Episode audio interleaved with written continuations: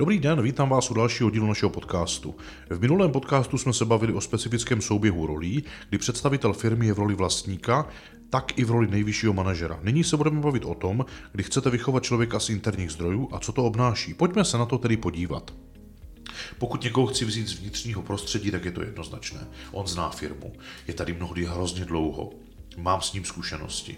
Určitě ten vztah, který společně máme, rozhodně pomáhá a dává jakousi šanci, že na něj mohu působit a mohu ho formovat a mohu mu předat nejenom to nejlepší ze sebe, ale připravit ho i na ty úskalí, která on ještě nevidí, byť ve firmě je, ale za nějakou dobu by je začal vidět a já mu je mohu přinést v jakési podobě, která ho bude prevenovat před negativními nebo špatnými rozhodnutími, které jsem udělal historicky. Určitě velmi pozitivní věc.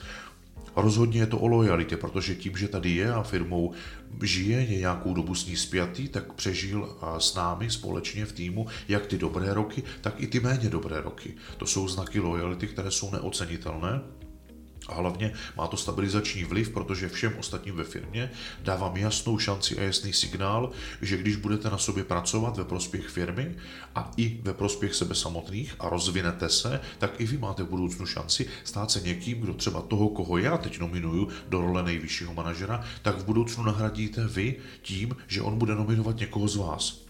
To jsou velmi, velmi pozitivní elementy, které na to mají zásadní vliv a hodně podporují celý ten eh, proces té dynamiky uvnitř firmy ve prospěch růstu a prosperity.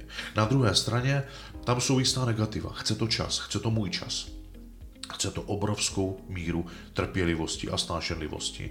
A hlavně já se potřebuji přepnout z role manažera do role lídra, kdy tomu, koho do role manažera chci nominovat a za sebe vložit, aby byl můj nástupce, tak mu teď potřebuji udělat maximálně bezpečné prostředí. Už to nebude o tom, že já jsem teď manažer a lidem říkám, co mají dělat, kdy to mají dělat, jak to mají dělat a prostor pro růst a pro rozvoj nebo vedení se vyskytuje jen občas. Teď potřebuju tu roli svoji úplně vyměnit a dát mu skutečně prostor pro to, aby dělal chyby.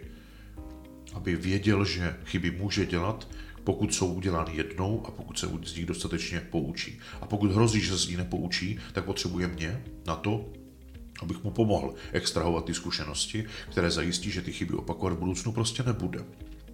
Potřebuju hodně být zapojen v řízení. Potřebuju vnímat všechny ty mezery, které tím, že ho postupně usazují na roli manažera, tak stále jsou a já je potřebuju vyplňovat svojí aktivitou a zároveň potřebuju to dělat způsobem ne, že toho, koho nominuji na manažera, odstrčím, prostor vyplním a pak ho tam zase vsadím, ale potřebuju se s ním o tom hodně bavit. A je to hodně o čase, hodně o svém, o mém osobním zapojení, hodně o mé osobní angažovanosti ve prospěch toho, aby ten někdo převzal firmu. Je to určitě také o tom, že jsem ochoten sejít nebo slevit z výsledků, které dnes máme, které jsem získal a zajistil já jako manažer, protože bude-li on někdo za mě dělat roli manažera, tak než do toho vpluje a dá tomu svůj vlastní drive a svůj vlastní růst a představy o prosperitě, tak nějakou chvíli ty výsledky mohou stagnovat nebo dokonce mohou i klesat, protože já se teďka nevěnuju tomu, co růst způsobilo, ale věnuju se tomu, abych za sebe dal na budoucí růst někoho, kdo mě nahradí. Je tam velká svízel v tom, že pokud sám nejsem kompetentní na to, eh, nejenom být tím nejlepším manažerem, ale být někým, kdo umí naučit nejlepšího manažera do budoucna tím, kým má být, tak to nemá velkou šanci na úspěch, nebo to bude trvat příliš dlouho a pak je jenom otázka trpělivosti a sášenlivosti, kdo z nás to vydrží, jestli firma, já, ten, koho nominují na místo za sebe, nebo lidi pod námi, kteří z toho můžou být chvíli zmatení, protože v jednu chvíli mají vlastně jakousi postavení dvou šéfů určitě tam jsou rizika, že vlastně nevím přesně, jestli ten, koho si myslím a intuitivně očekávám a spolehám, že by on měl a mohl být tím nejvyšším manažerem, jestli on jim opravdu je a bude, protože na to skutečně má osobnostní nastavení, chtění a spoustu dalších osobnostních předpokladů, zkušeností a znalostí, eh, kdy bych potřeboval a měl bych si vzít někoho objektivního, kdo mi v tom rozhodování skutečně pomůže a podívat se na toho člověka více objektivním a nestranným způsobem, nejenom z hlediska kompetencí, které má a zastává a umí, ale i z hlediska těch zkušeností a z hlediska osobnostních předpokladů, jestli je stálý a jestli to, co dneska vidím, a mě přesvědčuje a vydává mě i firmě z pozice, kterou ten člověk teďka dělá, jestli to bude dodávat kompetentně i dál v té vyšší pozici, jestli ho třeba nezmění peníze, jestli ho neovlivní způsobem, kdy mu změní identitu.